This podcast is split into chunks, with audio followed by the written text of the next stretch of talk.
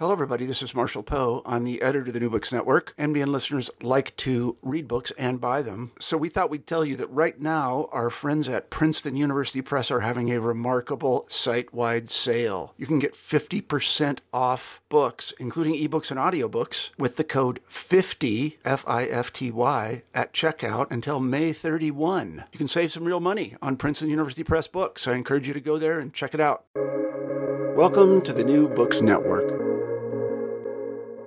Hello, everyone, and welcome to New Books in African Studies, a podcast channel of the New Books Network. I am Esperanza Brizuela Garcia, and today I will be talking to Dr. Jelmer Vos about his book, Congo in the Age of Empire, 1860 to 1913 The Breakdown of a Moral Order, published by the University of Wisconsin Press in 2015. Dr. Vos is lecturer in global history at the University of Glasgow. Dr. Voss, welcome to the podcast. Uh, thank you for inviting me to speak on your podcast. It's a, it's a great pleasure. Thank you. I wonder if you could begin uh, the interview just by telling us a little bit about yourself. Uh, sure. So I'm uh, I was born in the Netherlands and raised in the Netherlands. Uh, I studied at the University of Amsterdam, where I did my undergraduate uh, degree, and which was at the same time a master's degree at the time uh, actually not in history, in political science, uh, where I got interested in uh, themes from historical sociology like state formation and revolutions and political violence. Um, from there on, I went to the uh, University of London, first to the London School of Economics, uh, where I started my PhD uh, under the supervision of John Kent. and during the PhD, I moved to the School of Oriental and African Studies, uh, where I worked uh, under the supervision of Professor William Gervase Clarence Smith. after the PhD, I did a postdoc first at Emory, working on the slave voyages database, with which, with which I was involved already during my PhD. Did a postdoc at the University, uh, the Universidade Nova de Lisboa, uh, uh, before I, after that, I, I, moved on to, I got my first academic job, so to say, at Old Dominion University in Virginia. And a few years ago, I moved uh, back to Europe and um, started my new job at the University of Glasgow. And that is me in a nutshell. Um, how do you came to be interested uh, in the Congo and uh, or in the history of the Congo Kingdom, and how do you came to write this book? Yeah, so that's a that's a sort of a, a long story, which I will try to sort of keep keep short. I mean, it's it's in a way by by chance, uh, happenstance. Um, I started my uh, doctoral research with a, with an interest in uh, political violence and anti-colonial resistance, and I wanted to do a sort of a comparative study of of, of major uh, anti-colonial movements in uh, in sub-Saharan Africa. Uh, and then my supervisor at the time, uh, Professor John Kent, he told me I, I was I was suggesting like like to compare Algeria with Mozambique and Angola, and he said pick one and I started with Angola. I started reading into the history of Angola. And what I found is that uh, uh, sort of the early colonial history of Angola was, was very poorly studied.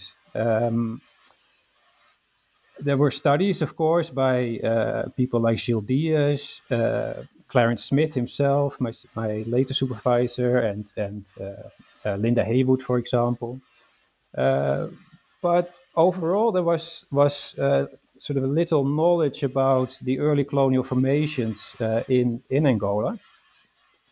So you have that odd situation, actually, like I don't know, a decade ago or so, uh, Richard Reid published this article in the Journal of African History lamenting the lack of uh, interest in pre colonial African history.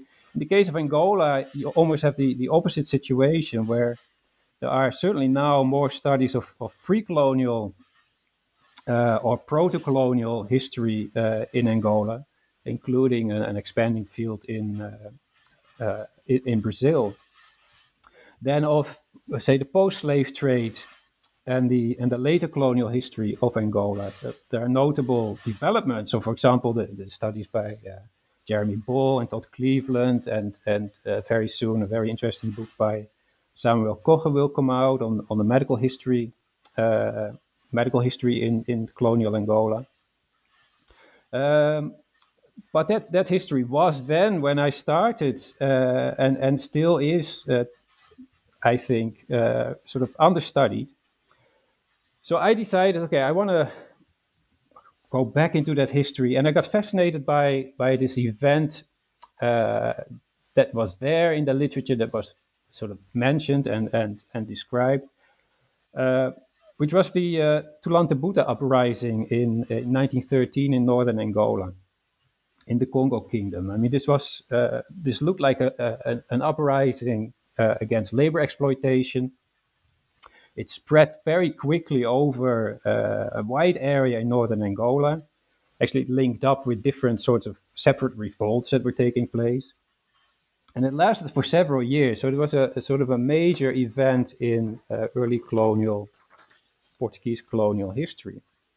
Uh, and there were apparent connections to the later anti-colonial uh, nationalist movement, which uh, turned out actually to be quite uh, spurious. And uh, that's also one of the sort of points in my book, how I end my book, and saying like this, um, these connections are, are, are, not really there.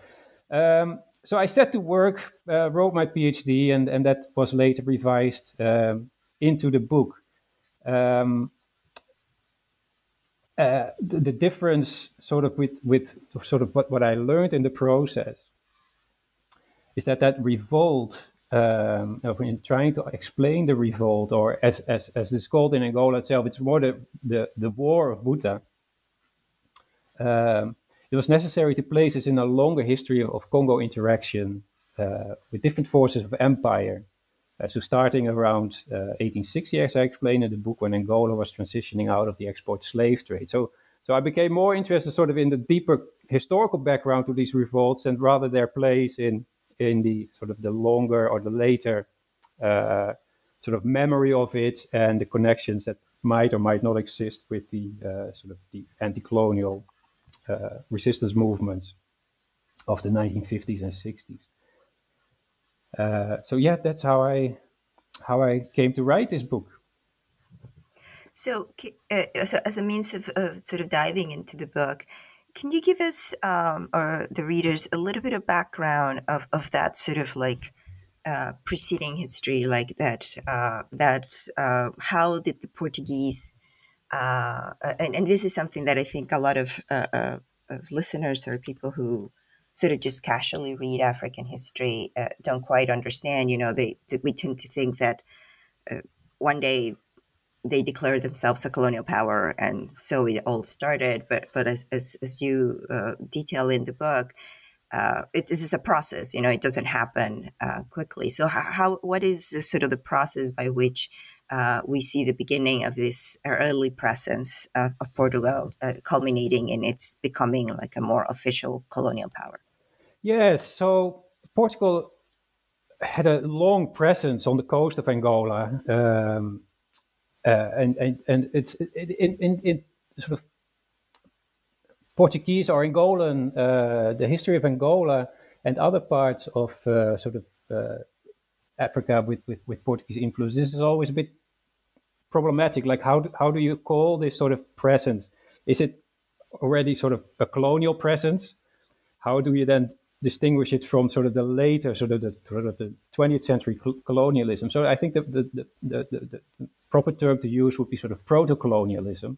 So you have a, a, sort of a minimal Portuguese presence in on the coast mainly, but in Angola also, uh, and the same thing was happening in, in Mozambique, uh, but also sort of with, with, with, with uh, fortified settlements in the interior they were really sort of isolated spots, but had, of course, a tremendous influence on on uh, social and political life in uh, in Angola.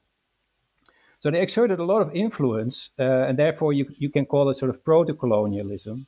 But at the same time, these these this of presence was very sort of Africanized and very dependent on on on African alliances.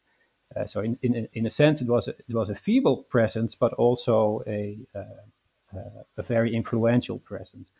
Now, from that base, uh, particularly then uh, around 1860, or uh, when the when the slave trade was coming to an end, uh, you see Portugal trying to expand its its its sphere of influence in in uh, parts of Angola.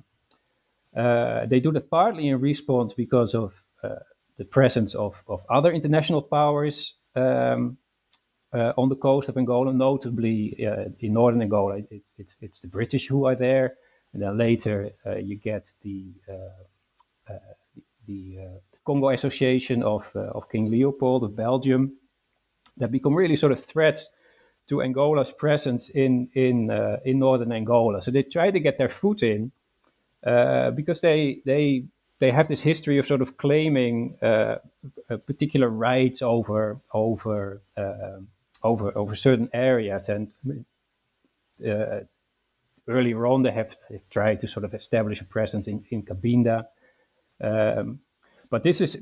It, it, it really expands uh, after, or sort of in the middle of the 19th century.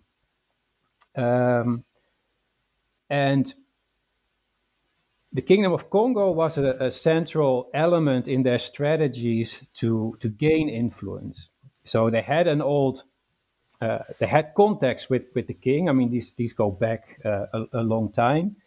Um, and they tried to sort of use their, their, uh, their connection with the Kingdom of Congo to, uh, to show to other international powers, like, look, this is actually uh, where, where we are.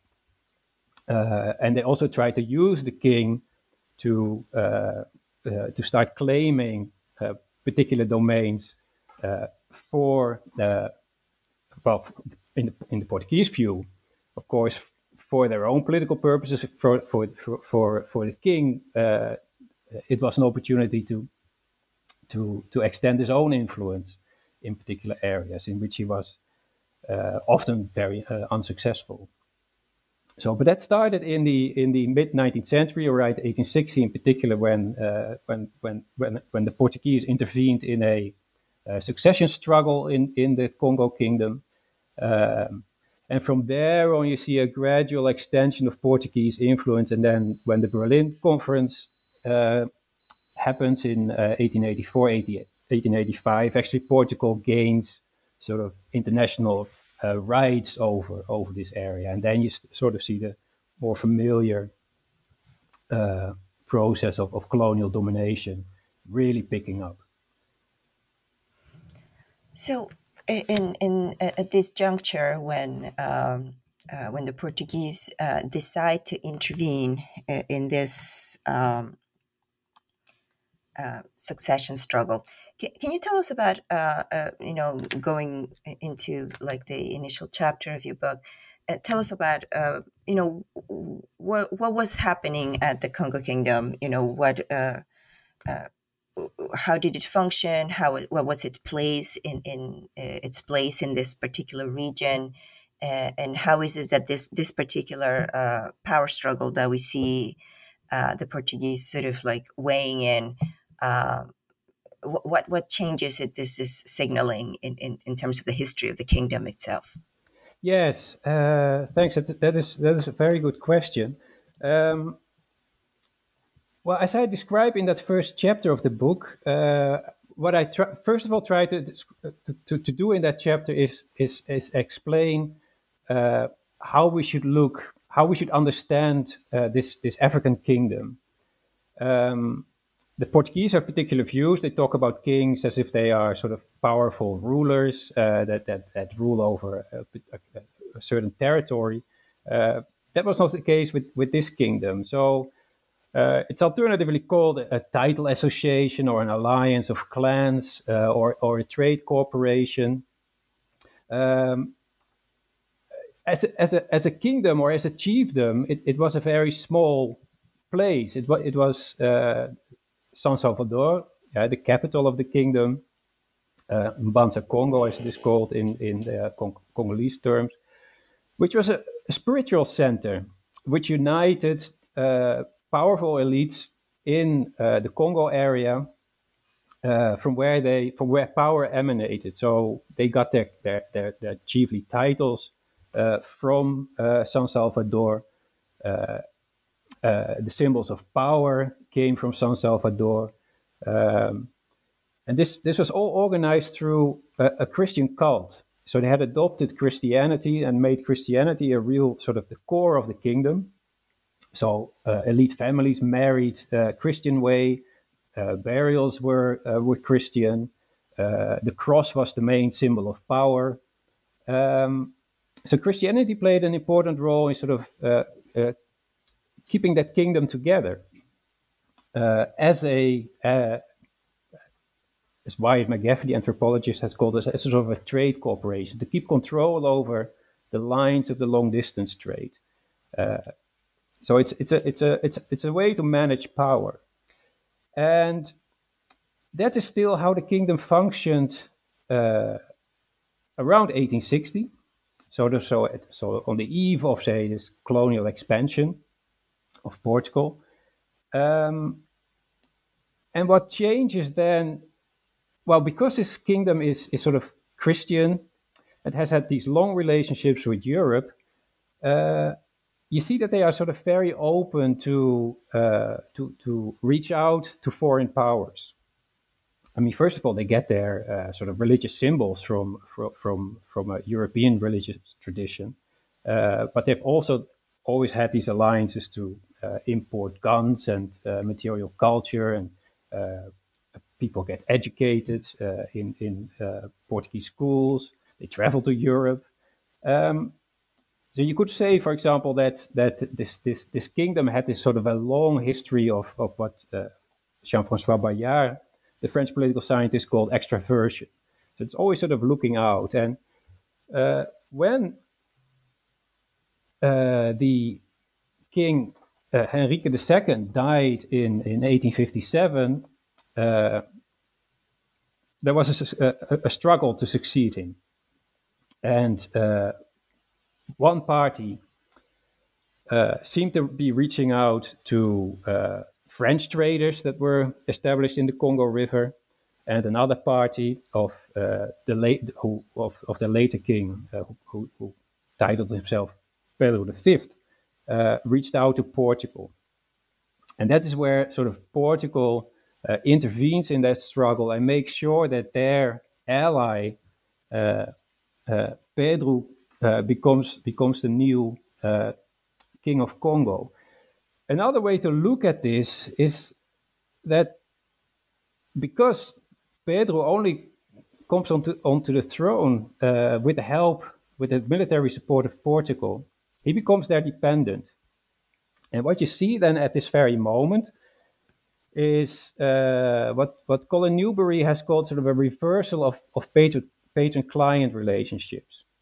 So he explains that in previous periods, Europeans were often dependent on uh, their African allies for protection, uh, for trade.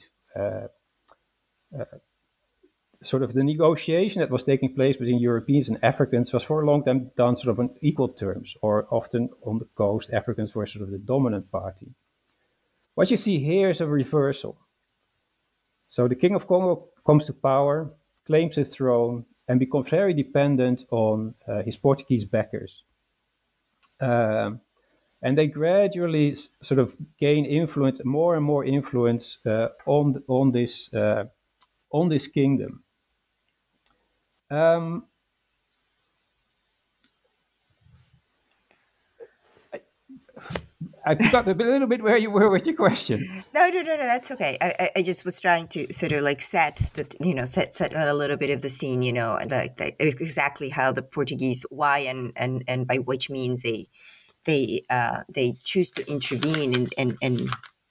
Uh, in, in, this struggle, and like you said, it's it's in a way it has to do with them themselves trying to um, sort of increase, uh, expand their their influence here, and on the other hand, uh, uh, Pedro, like you said, uh, uh finding a way of, of succeeding or, being successful in, in this in this struggle. Uh, so we, we can see the, the motivations on both sides of why they, they this entanglement sort of gets started, um, and, uh, and, and I guess we can sort of also see uh, in chapter two when you start telling us a little bit what was the uh, sort of the, the more uh, socioeconomic setting that uh, that encouraged both of these parties to enter into this um, into this um, um, sort of like relationship? Uh, how is it uh, it's very interesting in a way to see for instance in chapter two how you start to explain uh, the context of the post um, slave trade uh, economy you know how this starts to change and in some ways how is it that these two parties try to benefit uh, from this uh, changing economic setting? Can you tell us a little bit about that? You know what is what is happening economically that enables um, this new relationship to to evolve? Yeah, so so the the that that sort of economic history is, is sort of a, a, a, sort of a second storyline uh, in the book. So the first is one is the sort of the, the renovation of of, of uh, a Christian kingdom.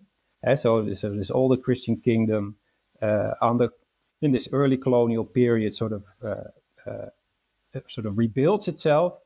Um, and that's that's we can talk about that a bit later. That comes particularly up in, in in, in chapter three, but it runs also throughout the book basically.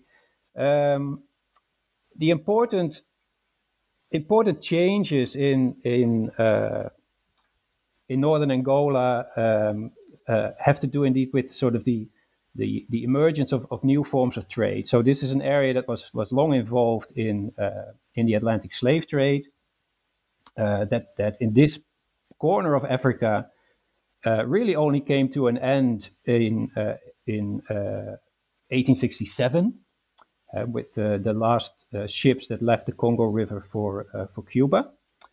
Um, and until that point, there is there is really not much going on in terms of export economy. Now, I also make uh, the point in the book, like export trade is one way to look at Congo society, but of course, export trade uh, only affects that society to, to a certain extent. Uh, so this is largely still sort of an agricultural society uh, in which, uh, which, which is, uh, uh, I mean, it, the whole area is sort of affected by the by the by the impact of the of the export slave trade. But there's of course many people who who don't participate in that at all. Um, so the sort of trades that come up after the uh, 1860s are uh, are first the ivory trade, well, which is a which is a trade that has been going on for a bit longer, but really picks up uh, in the 1860s uh, and 70s, um, and then in the 1870s, what you also see coming up is the is the export trade in rubber, and uh, for a while Angola. Uh, becomes the, sort of the, the, the major rubber supplier in Africa, to European traders. Uh, and Congo played its, its, its part in that.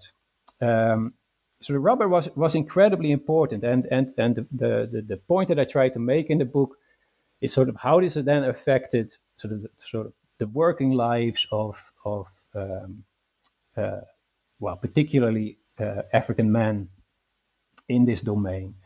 Uh, so this rubber had to be carried uh, uh, on head uh, or well, practically more shoulders. Uh, so they have these shoulder baskets, which uh, by, which which caravans of men carry to the coast, uh, and that really, on a yearly basis, sort of uh, involved the labor of, of thousands of men uh, who walk sort of for months from interior places of trade where, where, where rubber is collected and then traded uh, and, and brought uh, down to the coast. Um, so that is a fundamental history because it it it uh, for many Congolese men this was sort of the, the sort of their their their main exposure to sort of dealing with Europeans, um, and particularly also when uh, sort of a lot of the the what what were called trade factories, which are really tr- sort of trade houses, uh, stores on the coast, uh, began to move inland. Uh, and again, just like the Portuguese are looking to San Salvador and Banza Congo as a site to sort of expand their political power, uh, the first trade houses that move in from uh, from the Congo River uh, to the north move in uh, into the interior, they also open up stores in, in, San Salvador. And then what you see is also a shift, say, from independent caravan trade to Africans starting to carry for uh, European uh, trade houses. Um, they did that often uh, sort of also on a free basis. So they negotiated often then through their their their their elders uh, contracts with uh, uh with um, European traders. This was relatively well paid labor. This was also sort of honorable labor. Um, this was not, say, slave labor. But what you do see over time, um, and that's sort of a conflict that comes out uh, in the book, is that when when more and more European trade houses move inland and they move deeper inland, uh, there was sort of a conflict between sort of African control over labor and Africans trying to set, sort of organize their own, uh, or who were used to organizing their own independent rubber caravans, and these European traders who, who need more and more of African labor. And that happens precisely at a time when also uh, the Portuguese colonial state is expanding its influence inland. Um, so that goes sort of in tandem and starts intervening in the recruitment uh, process. Uh, and when that happens, uh, the, the, process becomes partly violent. Uh, so on paper, the contracts uh, sometimes are still uh, fairly lucrative. the payment was was was fairly good, but at the same time, you see that a lot of men are being recruited uh, by force. Um, the fundamental point that I sort of, or the fundamental contrast that I try to bring out in the book is that African men associated sort of labor in the colonial economy very much with, with portraits, porterage, sorry. So with transporting. Uh, and you see that, for example, also in the way that during the, the uprising or in the aftermath of the uprising, uh, when uh, there is this big discussion between uh, uh the, the, sort of what in colonial language are called sort of the rebel chiefs um, and the missionaries and the and the authorities in that discussion, the main rebel leader, uh, Tulante would always talk about workers as carriers.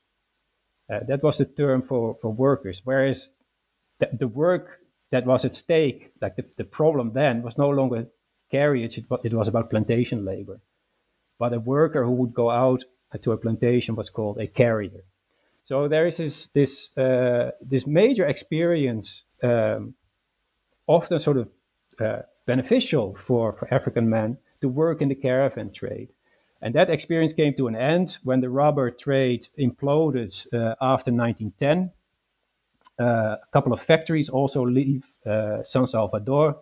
Uh, employment in the caravan trade is no longer that much available.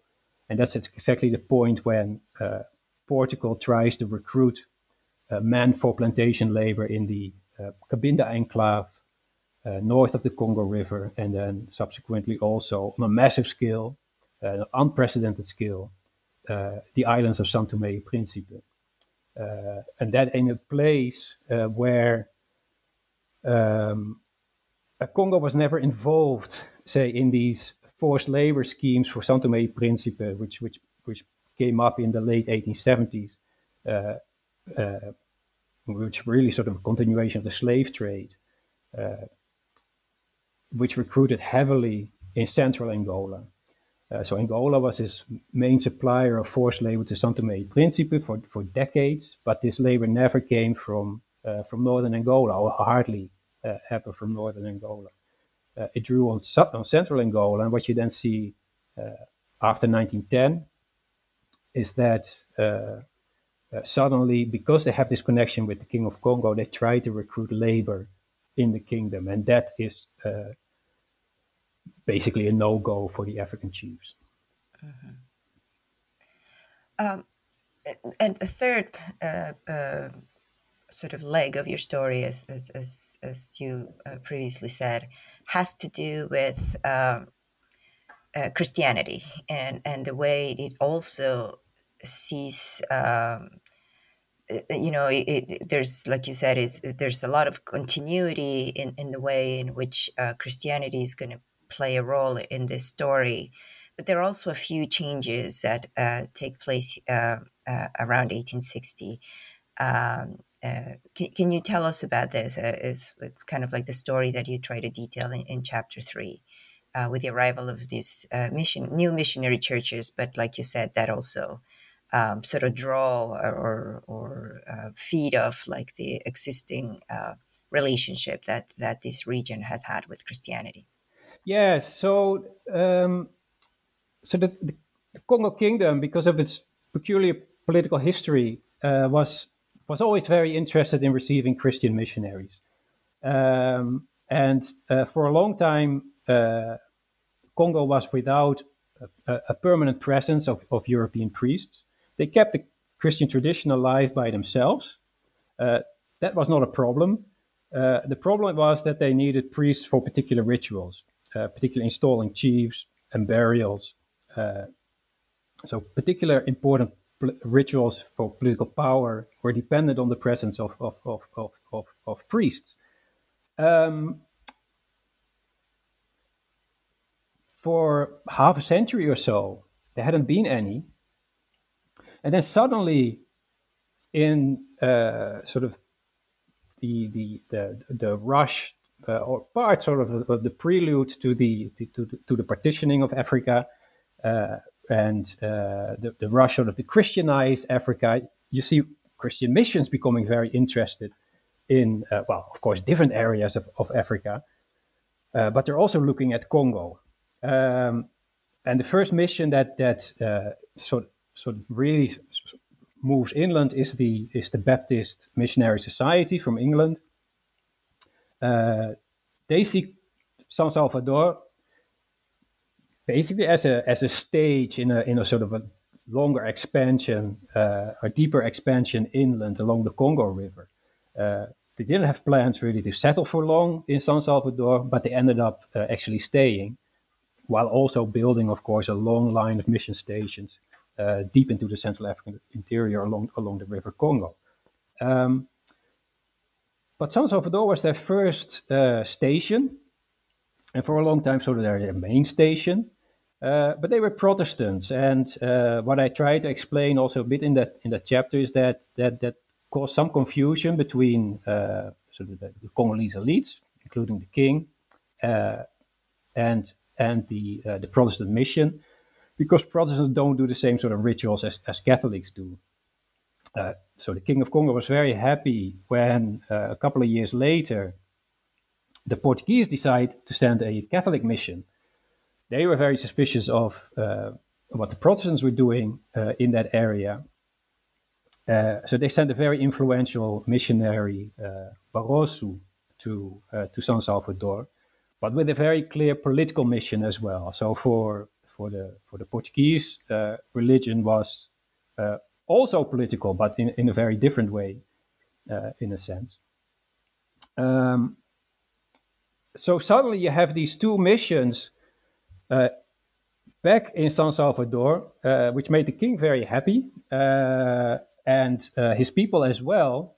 But what you do see is that so there are there's a certain sort of things that happen in, in almost the same way as in previous centuries.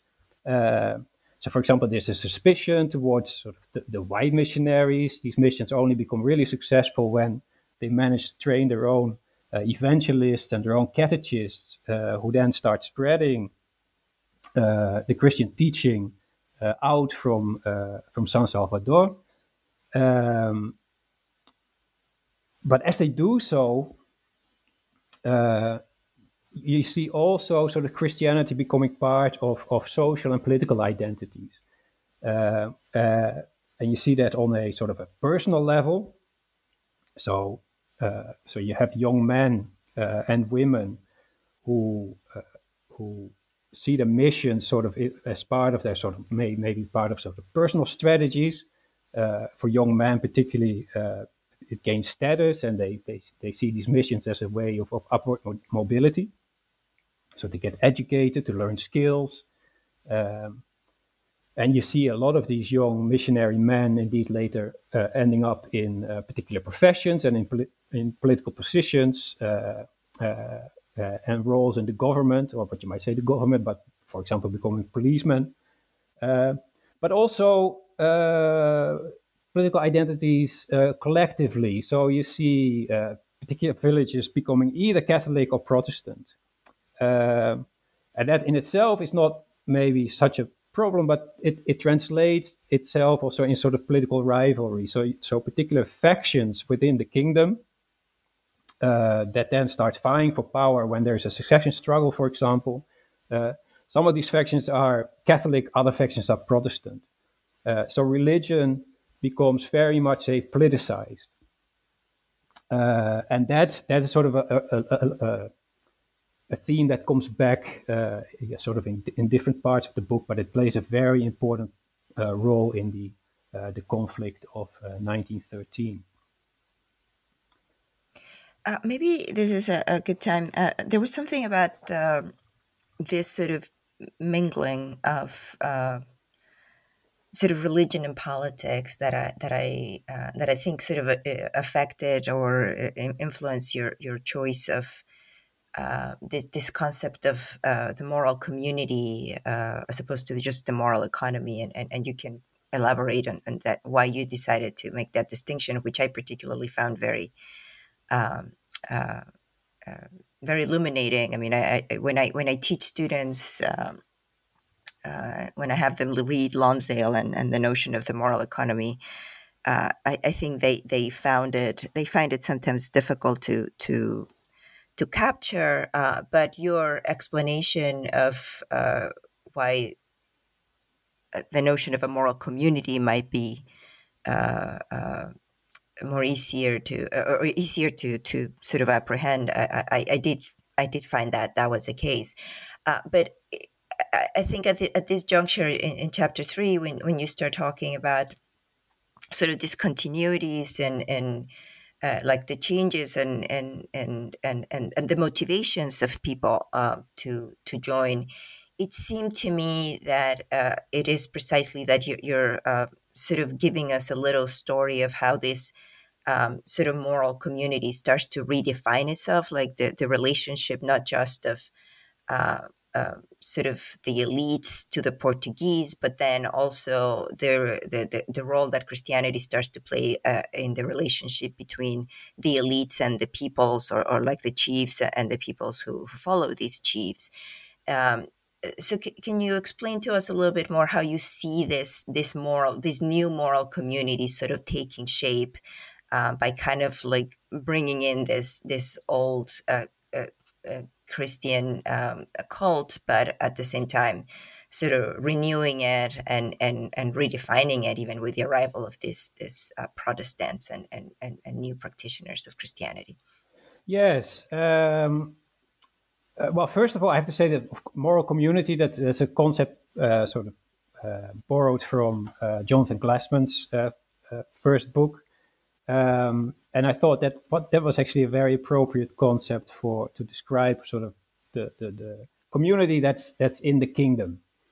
Uh, so you have this sort of older interpretation of the kingdom as a as a uh, as a title association or a, um, um, a trade corporation that uh, for a very long time it functioned like that then during the period of colonial rule, uh, as I as I explain in the book, it becomes sort of a vehicle for colonial expansion.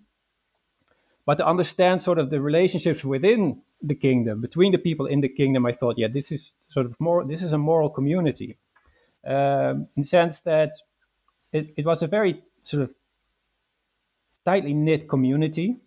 Uh, basically, everybody in the kingdom knew each other. Uh, so this was no longer sort of a kingdom that was sort of extended over, over very large areas, um, where uh, where you deal with people that that you basically never meet uh, uh through long distance trade. In, instead, you have this community of people that uh, often grew up together in in mission schools that knew each other from involvement in trade. Um, so it's it's heavily sort of sort, sort of personalized. These these relationships are heavily personalized, uh, and of course governed by well, first of all, sort of moral codes that that exist within a community, but also sort of political codes of conduct uh, and understandings of, of sort of what is proper uh, uh, political rule. Uh, these codes are often defined sort of also or, or, or casted in sort of Christian language. And, and this is where the, the, the missionaries again start playing uh, sort of an important role as, as, as uh, sort of the missionary teaching becomes a standard um, um, sort of to describe uh, proper moral behavior. Um, and that, so that community I think it's important to understand that this is very much sort of an, an, an African community and that the Europeans who arrive uh, in the kingdom um, from uh, the 1870s onwards and sort of settle in San Salvador, they're very few in number. And they become all sort of sort of domesticated. They become all part of that of that of that community. Um, so that's a, a, couple of missionaries, a couple of traders, and a couple of people who represent sort of Portuguese rule. Uh, but they become part of the kingdom. Uh, so the moral community was uh, uh involved Africans and Europeans. Um, uh, but it was very much a so sort of so an African community the codes that I sort of the changes that you that you asked about, sort of what what what, what is happening is that um, sort of a, for a lot of people the the changes that come with with with, with colonial rule mean that some some of the older uh, ways of of earning uh, status or respect uh, uh are, are no longer really valid. They stop sort of uh, have a lot of relevance. So so previously. Uh, chiefs would, or, but it continued into the early 20th century. But chiefs would be invested, for example, in the in the Order of Christ, um, and sort of the old Christian symbols were ways to to demonstrate uh, status and power. Uh, what you see happening uh, under colonial under early colonial rule is that particularly young men uh, turn to uh, sort of sort of more modern European forms of dress. Uh, uh, people who are involved in government like to get their hands on on, on military titles. Um, and, and and of course police uniforms, that sort of thing. And so so so there's also a sort of a cultural change taking place uh, with, within the kingdom. Uh, well, there's actually a, um, sort of a, a, third way, and it's something that we haven't haven't uh, discussed yet. Uh, but to sort of look at this kingdom as, as a vehicle of, of, of, of colonial expansion. Um, but but I'll, I'll, I'll pass it on for you to ask, maybe ask a question about. But that is sort of the the, the, the role of, of African intermediaries in, in the colonial system. Uh, so this kingdom becomes sort of uh, this this sort of a, a way for for uh, people to place to get positions in this in this expanding colonial world, um, and that is ultimately uh, sort of the way these people behave is what ultimately sort of undermines the moral community. Uh, yeah, no, yeah, and, and, and I think you're you're uh, right in, in reminding me about the, the this notion of intermediaries because I think one of the interesting parts about um, sort of like one of one point that you make at one point in the book is uh, when you talk about in a way what missionaries were allowing uh, some of the uh, uh, you know inhabitants of the Congo is to uh, they themselves learned uh, sort of the language of Europeans, while so much of that relationship had been mediated through the king. It had been sort of the king and, and the elites that had sort of established this relationship uh, uh, with uh, uh with Portuguese, the Portuguese and and, and, and Europeans.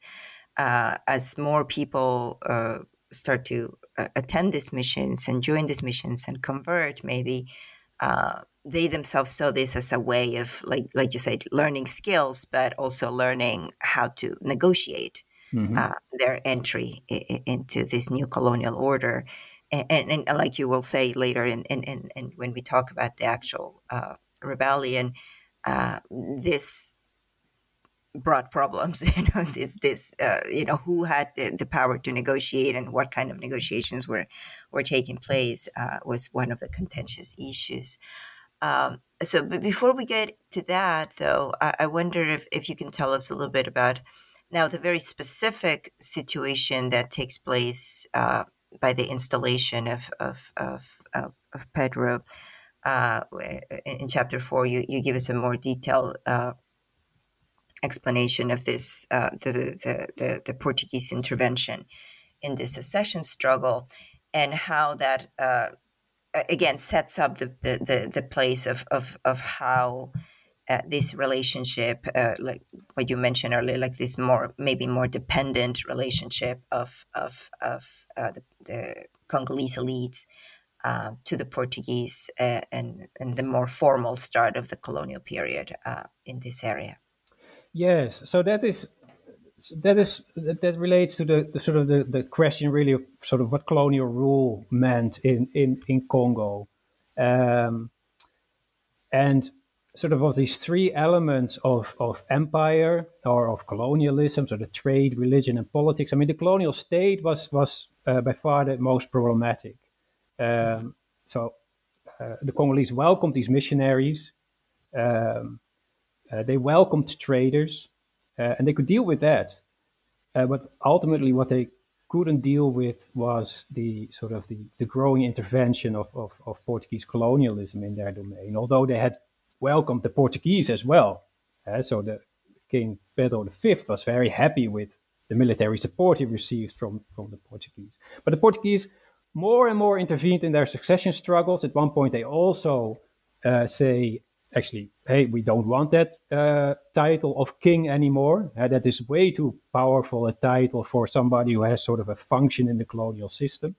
So, so officially they demote the king to, to being a, a uh, what they call a native judge. Um, except in reality, that's not happening because uh, the Congolese themselves look upon this this person as as their king. Uh, so, despite the loss of the title of the king, the, the, the, he would still receive also from Portugal uh, the, uh, the, the symbols of, of royal power.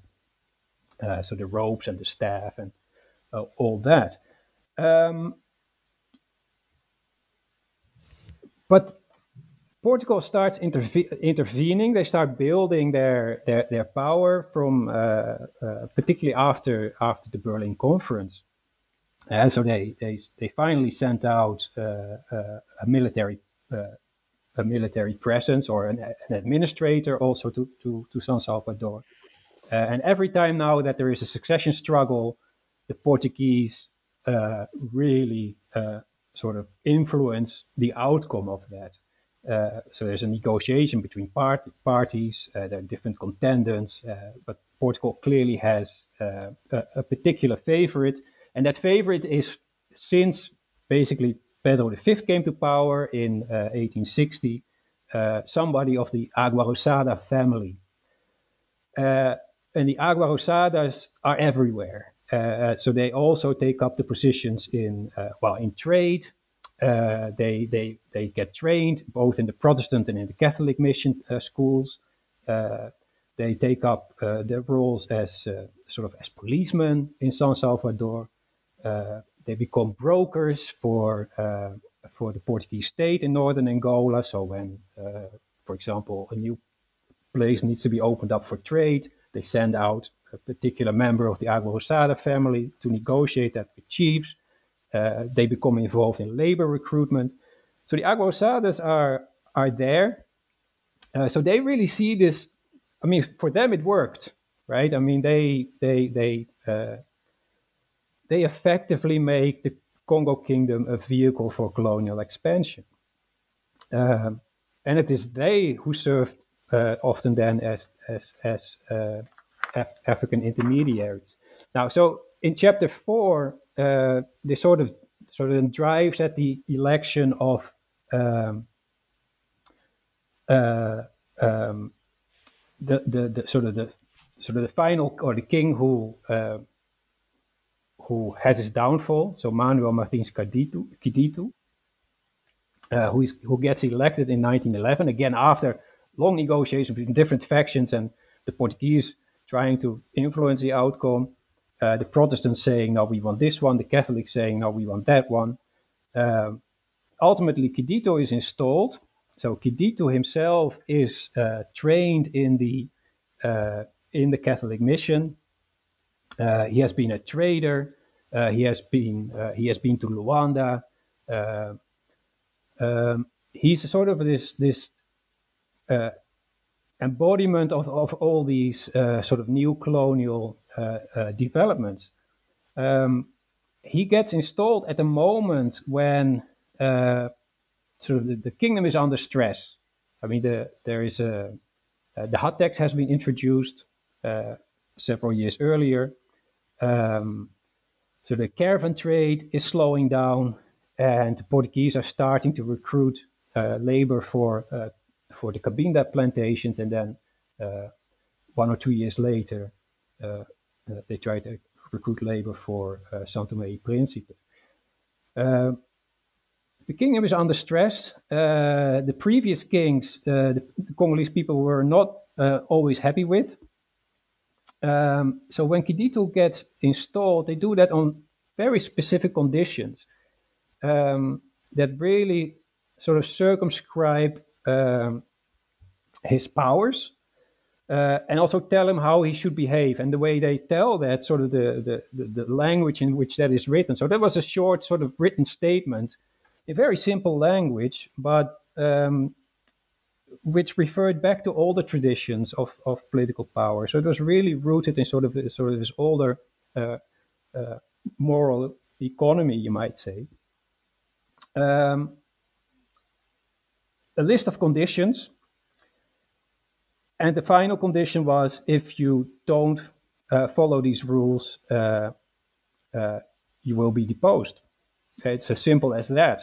Um, and if I could rewrite the book, I would really sort of sort of sort of organize the the, the narrative around uh, this this character Kiditu.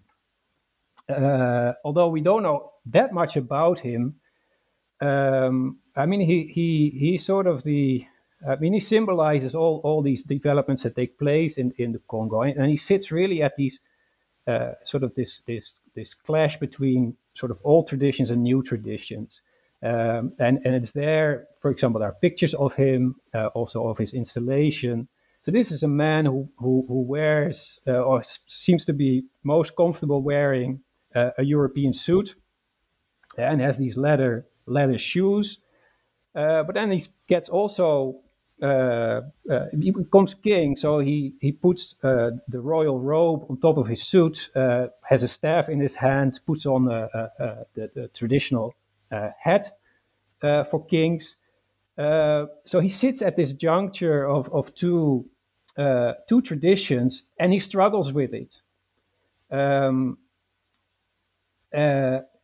and that becomes clear. So there's also an interview with him sort of in the inquest of what went wrong uh, in 1913. He's interviewed in 1914 and uh, along with several other witnesses, but he was, of course, the key witness and in that interview, I mean, it's written down in, in this, sort of this this document. Like, I mean, he has a nervous breakdown. I mean, he he, he really struggled with with uh, with what had happened uh, uh, later on. I mean, for two years, uh, he is a very conflicted ruler. I mean, he he represents on the one hand, or he has to represent his people, but at the same time, uh, he he has to work for the Portuguese. I mean, they installed him also to be a negotiator on behalf of the people with the Portuguese overlord.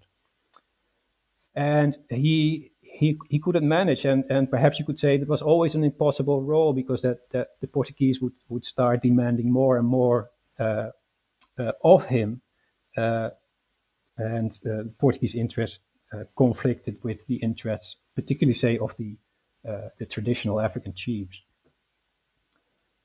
well, that got us on a, on a different track, I think. But no, no, no. But but but in a way, I mean, it's like as as we're uh, coming to to basically the the the you know the the, the rebellion and the moment in which this takes place. Uh, you have told us a little bit about uh, you know the uh, one of the reasons why this conflict started to sort of build up had to do with sort of like the labor requirements, the changing labor requirements. Uh, the one point point that uh, you also make is uh, how one of the reasons why these new labor requirements became so oppressive had to do also with uh, the imposition of new taxes, uh, which hadn't been. Um, so there's this this there's this building up of demands uh, on the part of uh, as part of the expansion of Portuguese uh, colonial rule, uh, which do become um, very untenable for those in, in charge of trying to negotiate them. Uh, and I, I, guess from, from that notion of the negotiation, uh, the, the, the, requirement that the king negotiate, uh, it, it's interesting because, like you said, it, it, was he had to negotiate with uh, new demands, but this notion of having to be in charge of negotiating with Europeans was not that was part of his job as like the old king.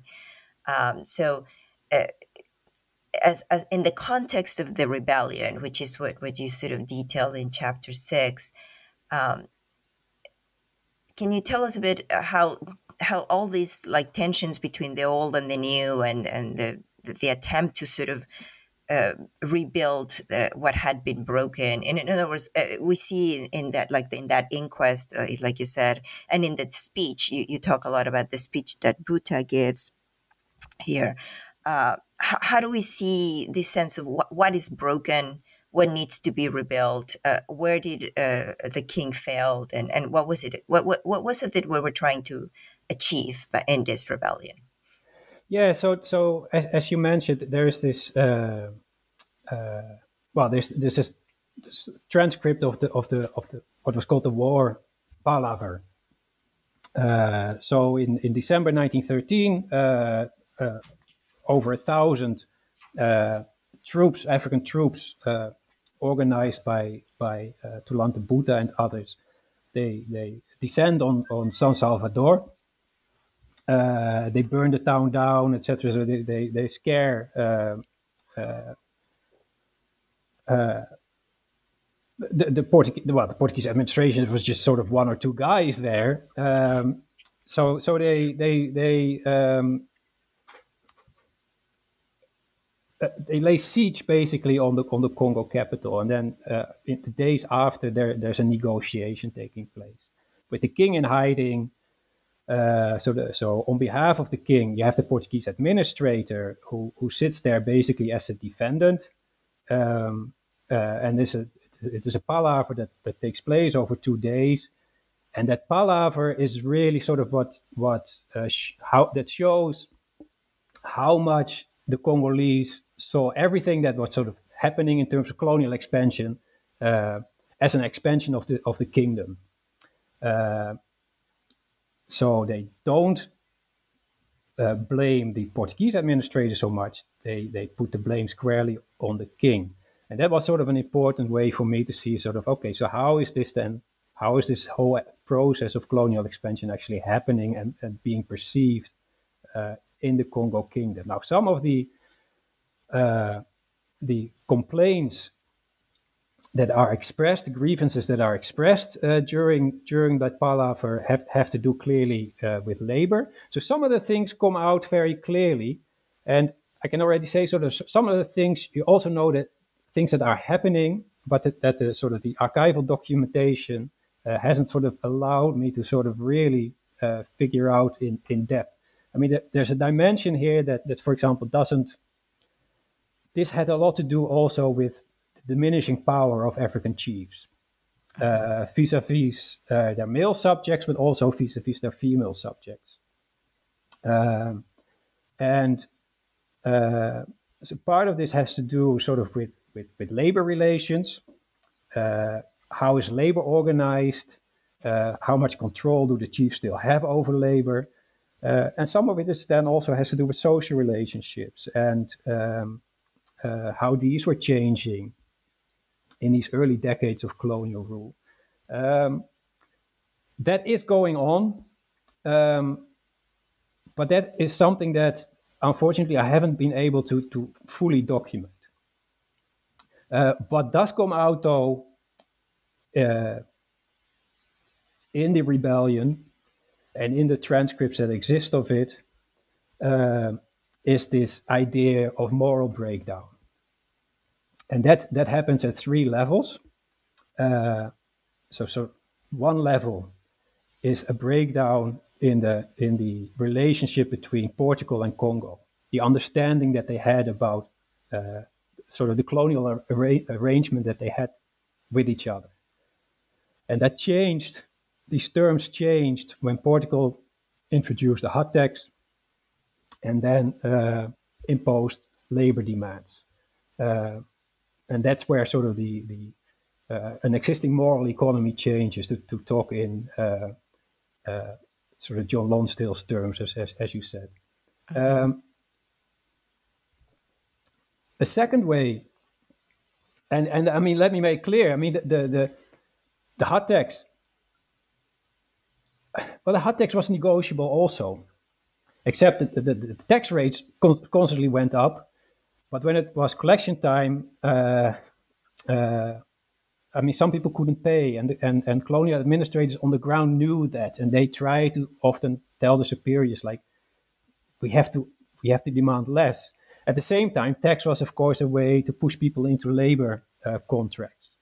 Uh, so so it, it, it, works in that way. Uh, uh it works in two ways. Um, but the real problem is is when tax really gets connected to the recruitment of plantation labor.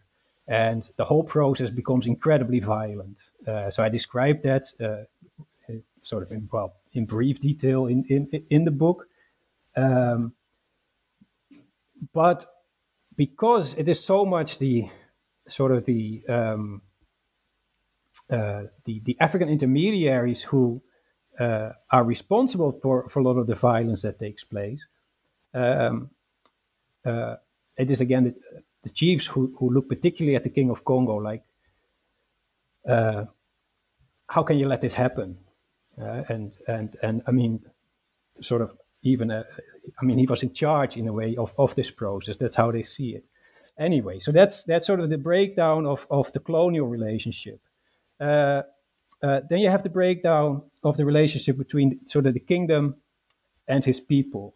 So they see sort of the subjects of, of, of the kingdom, or and that's the first sort of the first layer are the uh, the, the, the, traditional chiefs. Um, uh, they see the king as, as failing in his duty to protect uh, to protect the people, and failing in his role as guarantor of peace and prosperity. So this was what he was installed uh, for, uh, to sort of bring prosperity back to Congo. And instead, they say, like, instead of uh, sort of improving our economic situation, you go to Cabinda and negotiate with the Portuguese governor uh, and uh, uh, the, these these abysmal labor contracts for Cabinda, and then later you invite them to to ask for 1,500 workers for for Tomé. Um, they also blame the king for uh, authorizing violence in the in the collection of hut tax in the, and in the collection of in the recruitment of of, of labor. Um, and there's a whole, sort of a whole range of of activities, sort of government activities that they uh, uh, where they see that that that political office has been corrupted. Uh, so from the king downwards. Um, so that's a second level of moral breakdown. And then there's also a third one, which is very personal, and that's the relationship between the king, Manuel Kiditu, and Tulante Buta, the, the main, the, the, the, the, sort of the leading chief. Um, they know each other. They might have been related uh, uh, by family, I mean, they would certainly have claimed sort of a, a, a, a relationship of, of, of clanship. Um, Buta has previously worked with Kiditu. He has paid taxes. He has provided labor. Uh, but certain things go wrong. Uh, one of Buta's men gets killed. Uh, some of the, the, the, workers that are sent to Cabinda are, are, are not coming back in time. Um, so they, they, they start having misgivings about what, what is happening in that in that sort of that that, that, that colonial arrangement. But then, on a personal level, it, it there's there's a breaking of trust, um, and they they Buta sees uh, well not only Buta but Buta personally uh, uh, very strongly sees Kiditu as, as, as a traitor um, because uh, Kiditu had ordered at one point, at least that's how, how they see it, had ordered his arrest. Um, and so they become clear enemies. And that is uh, that, that's an important sort of third dimension um, that uh, that comes out in this in the, in this revolt, um, almost to the extent that that you think that if they had managed to resolve their sort of their personal conflict, um, this whole event would not have happened. Um, so it's so so that sort of that personal sort of or that I mean you might almost call it sort of a sort of emotional history yeah, or a history of emotions um, uh, which, which, actually was coming up as a as a sort of a field uh, at the time that I that I wrote this book. I think that actually plays an, a tremendously important role in in in the history of of uh, in the political history of of, of, of the kingdom because of this being a, also a moral community where everybody knows each other. Um, so relationships with trust are just incredibly important. Um, I hope I answered the, the question. Oh, absolutely. um, well, I mean, and, and I think in a way it's uh, it ties on uh, exactly with that notion that these are not uh, you know these are tight knit communities, and and uh, if even even notions of political uh, legitimacy had are very tied into it with precisely with trust and with duty and uh, and with serving uh, the purpose by, by, for which he had been installed.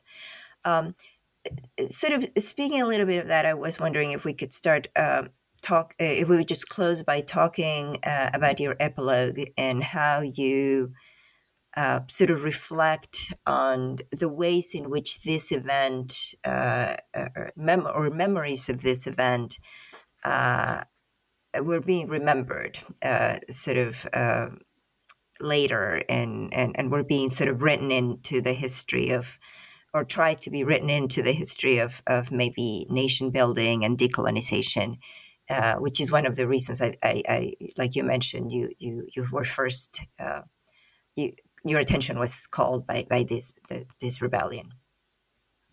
Yeah, so so uh, Tulante Alvaro Buta, uh, the so the, the, the main rebel leader, um, uh, is remembered as a national hero in in, in, in particularly so in northern Angola among the, the Congo speaking the Congo speaking people. Uh, so much so that that his name was sort of a, a candidate for the uh, the new university that was built in Uíge, uh, opened about a decade ago or so. Uh, instead, they chose uh, sort of the uh, perhaps more internationally more famous um, heroine Kimpa Vita, um, well known through John Thornton's work, among others. Uh, so that is now the uh, the University uh, of Kimpa Vita, and not the University of Tulante Buta. But it shows how important an, an, important figure he was. Um, oral traditions that, that, were collected by uh, Angolan students um, uh, also some time ago uh, show that um, people remember him. Uh, his uprising uh, uh, has been become a very important part sort of Congolese memory in, in relation sort of to, to, to colonial rule. So, uh, but the important thing to remember is that when this revolt happened, there were sort of sort of smaller scale uprisings happening all over uh, northern Angola which often had to do with uh, with tax revolts, but then uh, well, uh, different factors come into play. Buta tried to uh, so when when so first the Portuguese ceded to to the to the rebels' demands, but of course later on they tried to sort of impose their own uh, will again on the kingdom very quickly, actually. So uh, instead of the king, the Portuguese became uh, the target of of the uh, of the war party. Uh, so Buta's Buta's war becomes a war against the Portuguese. Buta himself tries to connect with see these, these, different uprisings that take place throughout throughout uh, northern Angola. But at the time, actually, uh, well, he wasn't very successful. At the time, all these uh, parties were fighting their own battles with the Portuguese. Uh, they were not associated with the Kingdom of Congo, uh, and they had very little interest in the in the specific battle of of of Tulante Buta. Um, but in later memory and uh, uh, Buta's revolt sort of being central to to all these skirmishes that, that, that are taking place, um, sort of his actions become central to uh, to what was going on at the time. Um, so that is popular memory then you have in the 1960s when sort of the first history, sort of the first modern histories of Angola start being written. Um, uh, you have this this literature that tries to connect sort of these early anti-colonial uprisings, and, and the, the main point of my book is that this was not really an anti-colonial uprising. This was an internal uh, political conflict within the kingdom. Uh, but they see these early uprisings in connection to later uh, nationalist movements. So this were, these were sort of early expressions of, of ethno-nationalism, as the term was then. Um, that might have sort of uh, created some feedback into how how how Angolans have understood uh, this this tradition. Um, there's definitely also so part of the political movements that that came up in the 50s in northern Angola and uh, across the border in in uh, Belgian Congo and then later independent Congo. Uh, the the leaders of of the political movements then were often descendants of of of characters in in my book. So, for example, Holden Roberto himself, I mean, the main one, the, mo- the most obvious uh, political, the, the, most famous political leader. But there were also smaller movements. But uh, he descended from uh, one of the first uh, mission students of the of the Baptist missionaries. but there's so there's a, also Kiditu had a I believe it was a nephew who who was one of the leaders of a nationalist movement within San Salvador. So people themselves sort of have personal connections back to that uh, to that particular episode. Uh, and that is only, of course, like a generation or two uh, uh, or two later. Um, so historically, it would be wrong to see Buta as sort of an, an early expression of, of, of, Congolese nationalism. Well, Congolese in a very narrow sense, yes, but not in the sense of how how people in the 60s started sort of having sort of mythical views of, of what this kingdom was, where even in uh, in Kinshasa, um, uh, there were there was talk of sort of rebuilding, and ever since, right into into into the into the 21st century, uh, uh, there are dreams sort of of rebuilding the kingdom, uh, but these are really sort of utopian uh, utopian ideals that that that that have no relevance basically in the concrete concrete political context in which northern Angolans nowadays live. Um, so yeah, he's, he has become sort of a mythical figure. Um, and unfortunately, that's that, that that is that is really unfortunate. We know very little about uh, Tulante Buta. Um, um, their their uh, his palaver is is is amazing, uh, but that is basic. That is practically all we know of him. His his um, the transcripts that that, that the uh, missionary um, students made of his uh, of his palaver. Uh, that is when he, he lays everything out, and you get to you sort of get to know him uh, a little bit. But but who he was otherwise, there's not much known about him, and also not how how his life. he was he was in the end captured and he he died in prison, if I remember correctly. Uh, but but uh, after the revolt, there is no trace of him, not not yet at least, of him in the Portuguese archives. No. Well, um, it's uh, definitely, uh, like I said, uh, like I told you before we started the formal recording, it was very, very illuminating. And I think in some ways, uh, particularly so, precisely for that. Um, uh, for com- ma- making the process of sort of like the initial uh, history or the, the early history of colonialism, uh, obviously bring into it the complexity that it had. You know, it's it's uh, like I said, it's not it's is generally seen as this moment, but in reality, it's, it's, a much more complex process uh, that involves intermediaries, that involves this sort of rethinking the old of the old and and, and reinventing of the new, etc., etc. So, uh, thank you for that. Uh, I wonder if if you could just uh, uh tell us just a little bit about what you're working on right now, uh, where where or have you moved on since since you finished this book? Yes, yes, we, we've we've we've talked already for, for so long, and there's still so much to say in a way about about about the book. Um, but um, yeah, so since then I've moved on to coffee. Um, so I, I obviously because of the book I, I worked on on on northern Angola, uh, and um, as you travel to Angola uh, and as you read about Angolan history, you can't escape coffee. I mean, coffee in the colonial period, and here again, colonial, including the proto-colonial period, so starting in the early 19th century, but particularly in the 20th century, coffee was such a central played such a central role in uh, in the history of, of, of northern Angola and throughout Angola, uh, through again forced labor schemes that pulled people from other people, uh, other regions in, in Angola to uh, plantations in northern and uh, central Angola.